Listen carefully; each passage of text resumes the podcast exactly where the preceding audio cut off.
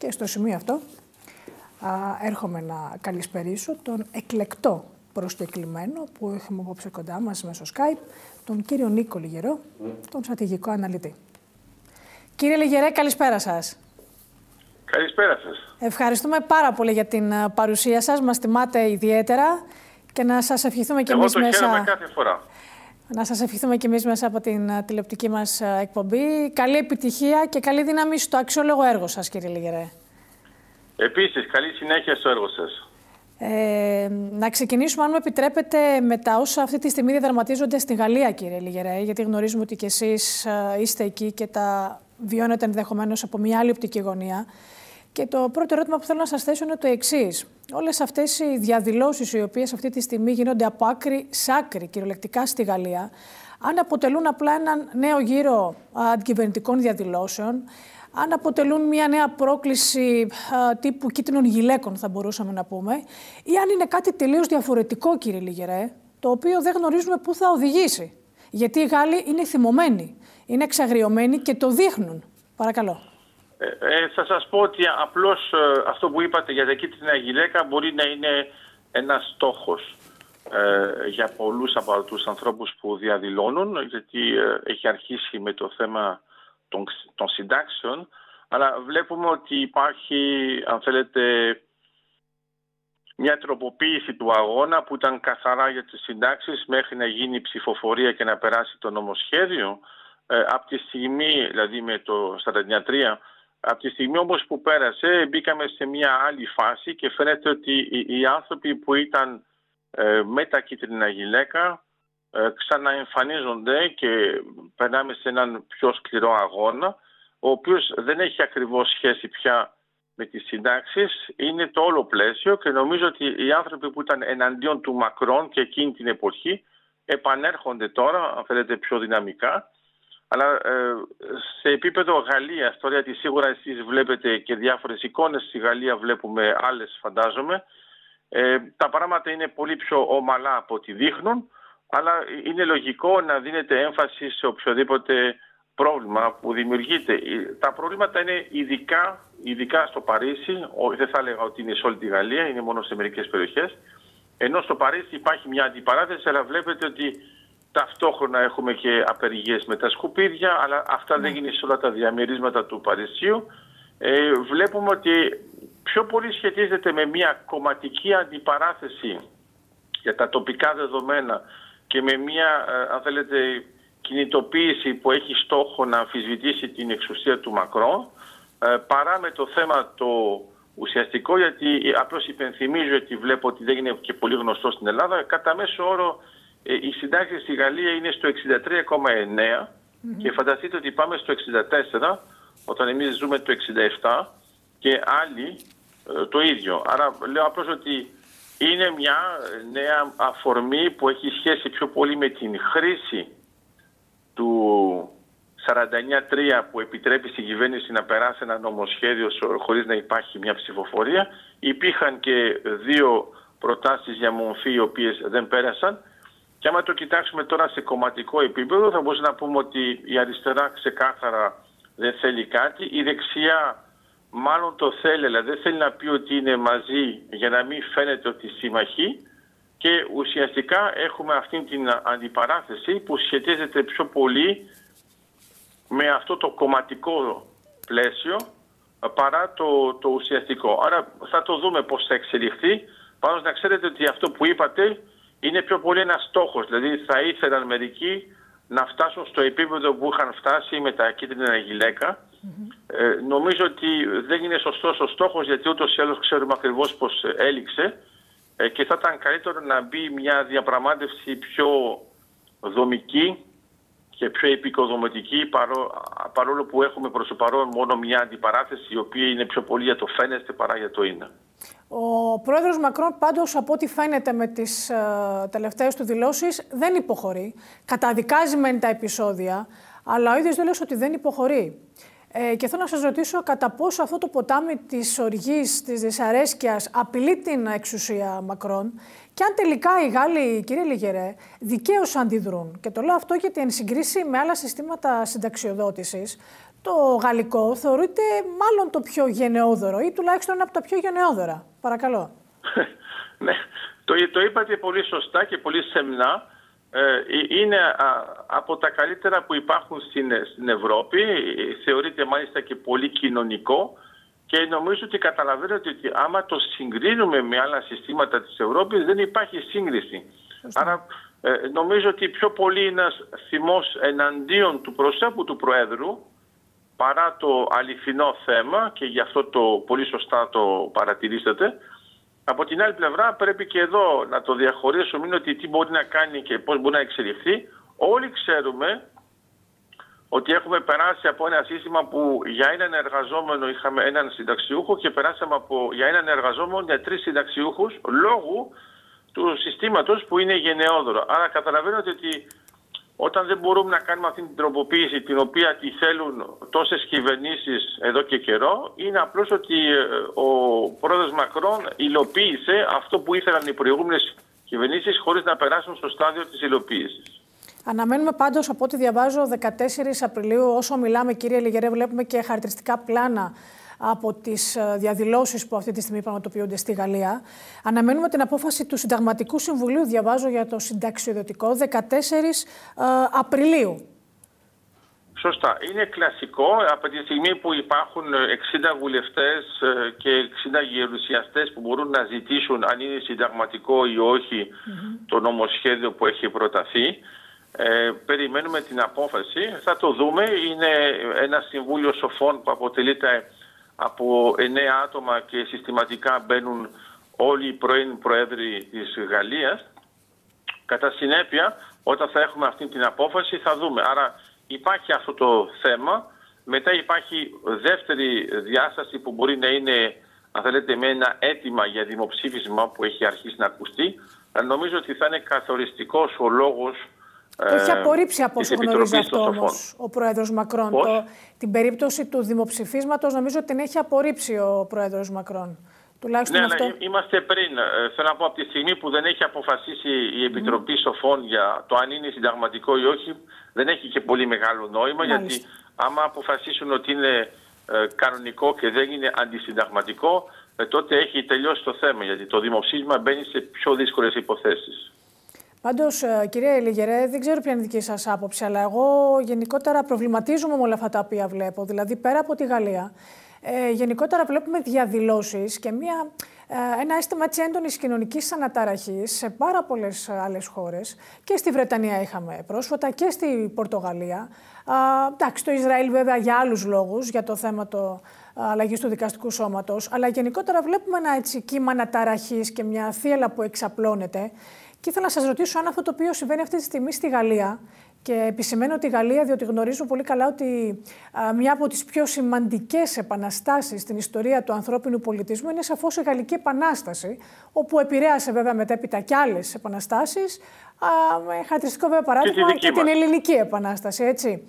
Άρα πώς εκτιμάτε, για να ολοκληρώσουμε έτσι λίγο το θέμα της Γαλλίας, θα εξελιχθεί το μέτωπο αυτό τόσο για τη Γαλλία και για τον πρόεδρο Μακρόν κατ' επέκταση, γιατί διαβάζω ότι η ακροδεξιά ευνοείται μέσα από όλο αυτό και τρίβει τα χέρια της η Μαρίν Λεπέν, αλλά και κατ' επέκταση όλο αυτό το κύμα διαδηλώσεων και εξαγρίωσης από τους πολίτες, Ευρωπαίους πολίτες, για την ακρίβεια, για την οικονομική ανέχεια που μαστίζει όλα τα νοικοκυριά και όλες τις επιχειρήσεις στην Ευρώπη.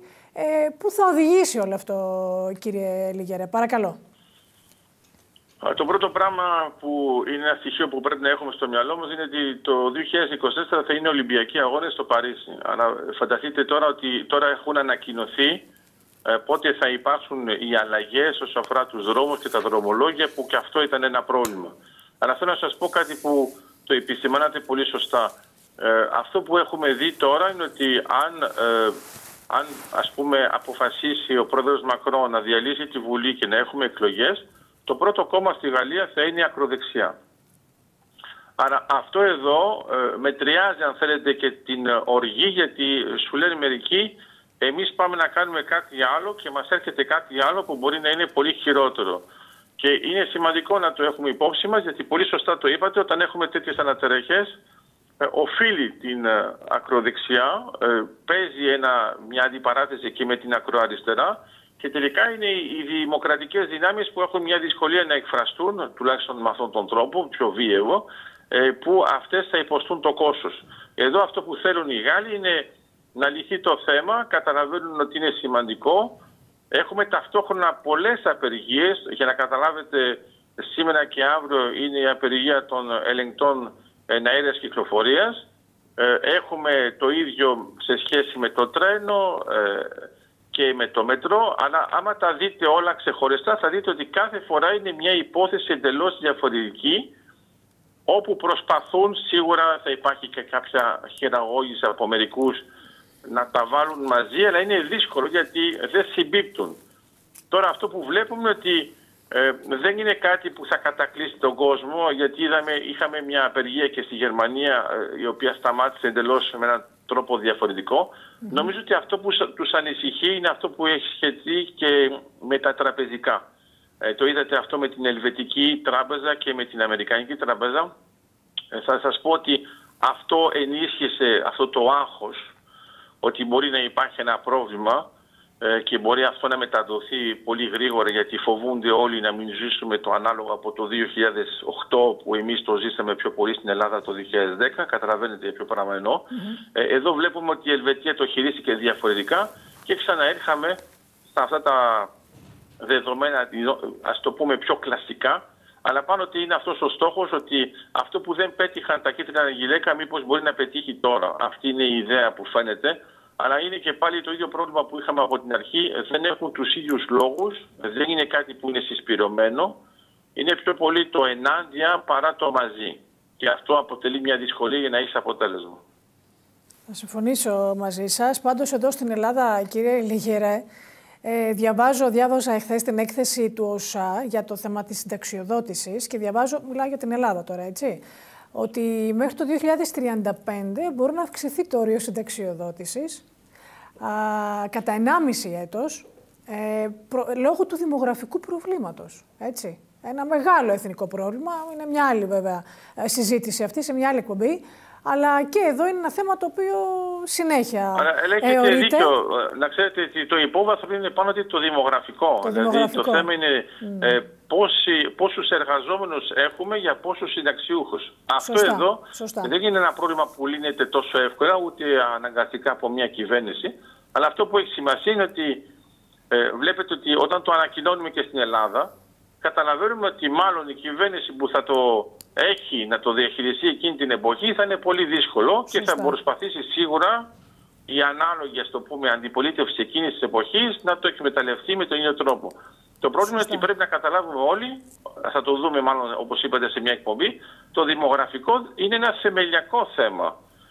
Δεν είναι μια λεπτομέρεια θέμα, και η γύρανση του πληθυσμού, δηλαδή για να το πούμε και θετικά, αν ο πληθυσμός μεγαλώνει, είναι επειδή δεν πεθαίνει. Γιατί μην τρελαθούμε και τα παρουσιάζουμε όλα αρνητικά. Άμα βέβαια είχαμε την ίδια συναισθημότητα που είχαμε παλιά, και σίγουρα δεν θα είχαμε αυτά τα προβλήματα. Δηλαδή, το θέμα είναι ότι τώρα έχουμε ανθρώπους που όντως ζουν με μια πολύ μεγαλύτερη διάρκεια και κατά συνέπεια, επειδή είναι συνταξιούχοι, έχουν ανάγκη να ζήσουν και οι άνθρωποι. Είναι λογικό. Σωστά. Θα τα δούμε σε κάποια άλλη εκπομπή, κύριε Λυγερέ. Να περάσουμε και σε ένα άλλο θέμα, γιατί μας πιέζει και ο χρόνος. Να περάσουμε και λίγο στον πόλεμο, όπου μπορεί να μην αποτελεί πλέον πρώτη είδηση στα ειδησιογραφικά δελτία και στα κεντρικά δελτία ειδήσεων, όμως εξακολουθεί να μένεται. Οι σιρήνες ηχούν κάθε μέρα, κάθε βράδυ στην Ουκρανία και από ό,τι φαίνεται μέχρι στιγμής τουλάχιστον δεν υπάρχει κάποιο δείγμα που να μας υποδεικνύει ότι οδεύουμε προς αποκλιμάκωση. Ένα θετικό βήμα ενδεχομένως θα μπορούσε να είναι το γεγονός ότι εχθές ο πρόεδρος της Ουκρανίας Ζελένσκι απίφθινε επίσημη πρόσκληση στον Κινέζο πρόεδρο να βρεθούν και να τα συζητήσουν από κοντά, ενώ την ίδια στιγμή διαβάζω ότι και στην Κίνα προβλέπουν ότι ενδεχομένως ο πόλεμος να φτάσει στο τέλος του μέχρι το καλοκαίρι. Αλλά παρόλα αυτά και αυτά αποτελούν απλά προβλέψεις. Την ίδια στιγμή βλέπουμε την Κίνα και την Ρωσία να έρχονται όλο και πιο κοντά.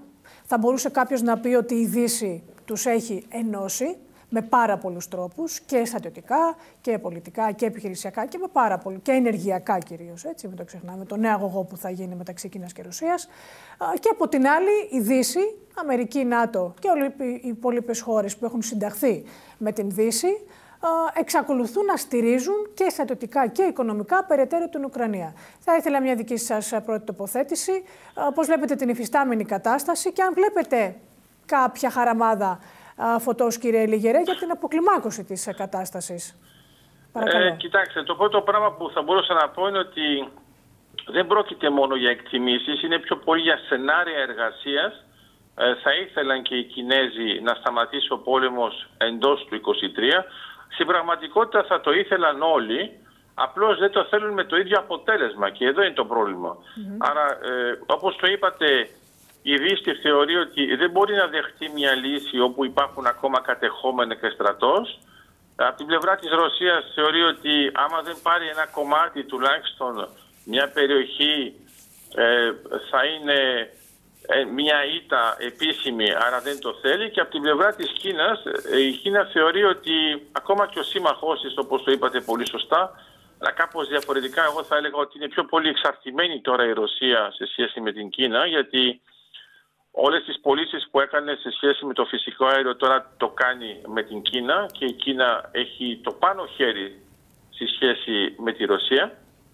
Άρα η Κίνα θα ήθελε να σταματήσει αυτό το θέμα, γιατί έχει και άλλες βλέψεις σε σχέση με την Ταϊβάν. Άρα το όλο θέμα την έχει καθυστερήσει πάρα πολύ και θεωρεί ότι δεν έχει πια αντικειμενικά την ικανότητα η Ρωσία να νικήσει, και επειδή βλέπει ταυτόχρονα ότι η Δύση δεν σταματάει να τροφοδοτεί την Ουκρανία, δεν βλέπει πώς μπορεί να λυθεί χωρίς να υπάρχει ένα διπλωματικό ή πλάσο μια διαπραγμάτευση. Άρα έκαναν μια πρόταση οι Κινέζοι, δεν έγινε αποδεκτή, το συζητάμε βέβαια ακόμα, και πολύ σωστά το είπατε ότι είναι ανοιχτό το πεδίο.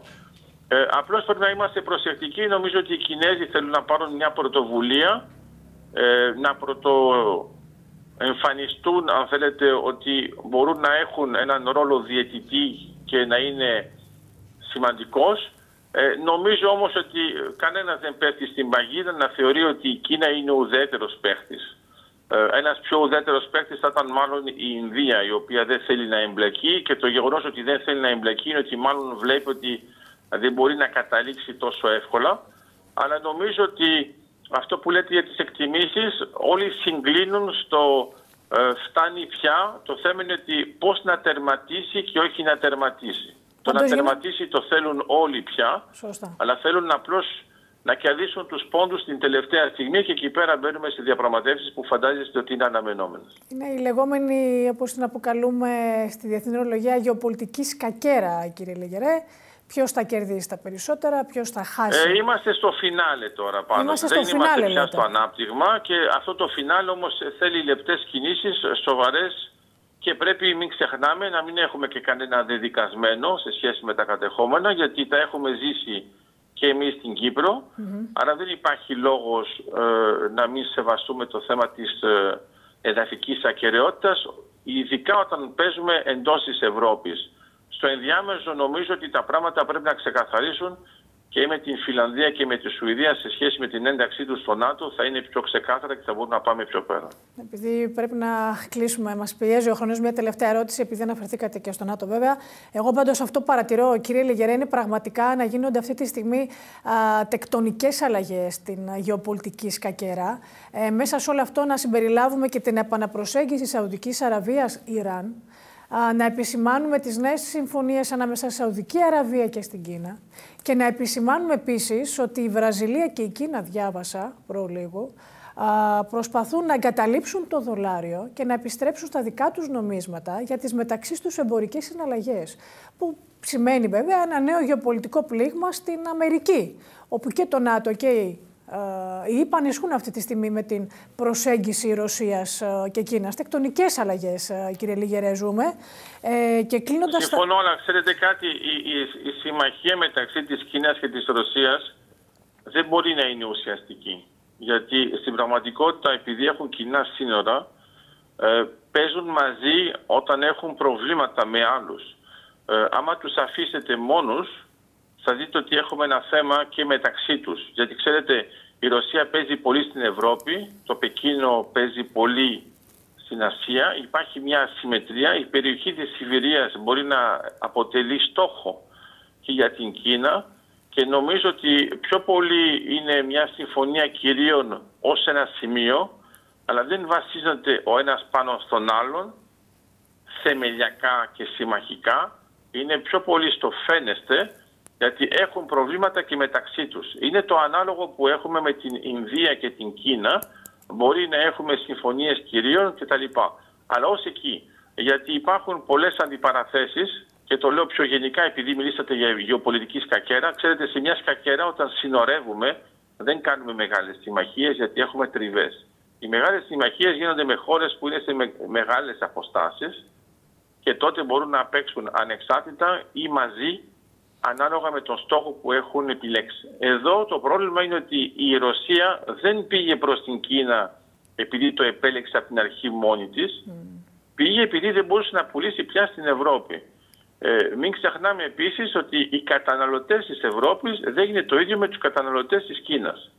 Άρα το πιο ενδιαφέρον για μένα είναι ότι άμα τα πράγματα τα ξεπεράσουμε και βρούμε μια συμφωνία, θα δείτε ότι η Ρωσία θα προτιμάει να τροφοδοτεί την Ευρώπη παρά την Κίνα, και θα δείτε ότι τελικά μπορεί να είναι μόνο πλασματική αυτή η συμμαχία, απλώς για να πει η Ρωσία ότι δεν είναι μόνη. Αλλά η Κίνα δεν θέλει να εκτεθεί περισσότερο και το βλέπουμε πώς συμπεριφέρεται στον Οργανισμό Ηνωμένων Εθνών. Προσπαθεί να κρατήσει μια σχετικά ουδέτερη στάση για να μην έχει κανένα κόστος στο πώς θα τελειώσει αυτός ο πόλεμος που πρέπει να τελειώσει φέτος. Πάντως, το μόνο σίγουρο, κύριε Λυγερέ, για να κλείσουμε, άρα εκτιμάτε ότι είναι περισσότερο ένας γάμος ευκαιρίας, να το πούμε κοινωνικούς όρους, παρά γάμος στοργής, έτσι. Πάντως, το μόνο σίγουρο είναι, κύριε Λυγερέ, ότι μετά από αυτόν τον πόλεμο τίποτα δεν θα είναι το ίδιο. Και η συμφωνία να επέλθει που όλοι μας ευελπιστούμε πραγματικά. Έχετε απόλυτο δίκιο. Όσο το δυνατόν πιο γρήγορα να τελειώσει. Αυτό δεν σημαίνει απαραίτητα ότι είναι κάτι κακό. Εγώ θεωρώ ότι είναι καλό να έχει συνειδητοποιήσει η Ευρώπη ότι ήταν ευάλωτης σε ενεργειακά θέματα, και είναι ακόμα πιο καλό και για την πατρίδα μας, γιατί καταλαβαίνουμε ότι η Ελλάδα μπορεί να παίξει ένα σημαντικό ρόλο στα ενεργειακά, πράγμα το οποίο περιμένουμε εδώ και καιρό, και τώρα ήρθε, αν θέλετε, η κατάλληλη στιγμή να αναδειχθεί. Άρα πρέπει να μπούμε και σε αυτό το πλαίσιο. Οι μεγάλες αλλαγές, οι τεκτονικές αλλαγές, όπως λέτε, έχουν σημασία. Το θέμα είναι πώς τις διαχειρίζεσαι για να είναι προς όφελός σου. Σωστά. Θα συμφωνήσω απόλυτα μαζί σας. Κύριε Λυγερέ, κλείνοντας να πούμε, βέβαια, επειδή αναφερθήκατε και στην Φιλανδία, ότι η Τουρκία επικυρώνει την υποψηφιότητα της Φιλανδίας για την ένταξή της στο ΝΑΤΟ, αλλά τα τουρκικά παζάρια για τη Σουηδία συνεχίζονται με θέμα το δημοκρατικό. Θα τα πούμε όμως σε μια άλλη εκπομπή. Ναι, το γεγονός ότι το δέχτηκε με τη Φιλανδία, για όσους έλεγαν ότι δεν θα το δεχτεί ποτέ, γιατί μην ξεχνάμε ότι η Φιλανδία συνορεύει με τη Ρωσία και όχι η Σουηδία. Σωστά. Λέω εγώ τώρα. Κύριε Λυγερέ, θα πούμε σε κάποια άλλη εκπομπή. Σας ευχαριστούμε πάρα πολύ για την παρουσία σας. Καλή δύναμη εκεί στο έργο σας. Επίσης, και ευελπιστούμε γρήγορα να αποκλιμακωθεί και η κατάσταση στην Γαλλία. Έτσι, γιατί όλα αυτά που βλέπουμε... Σίγουρα, ναι. Να είστε καλά, καλή συνέχεια. Ευχαριστούμε πολύ. Καλή συνέχεια στο έργο σας.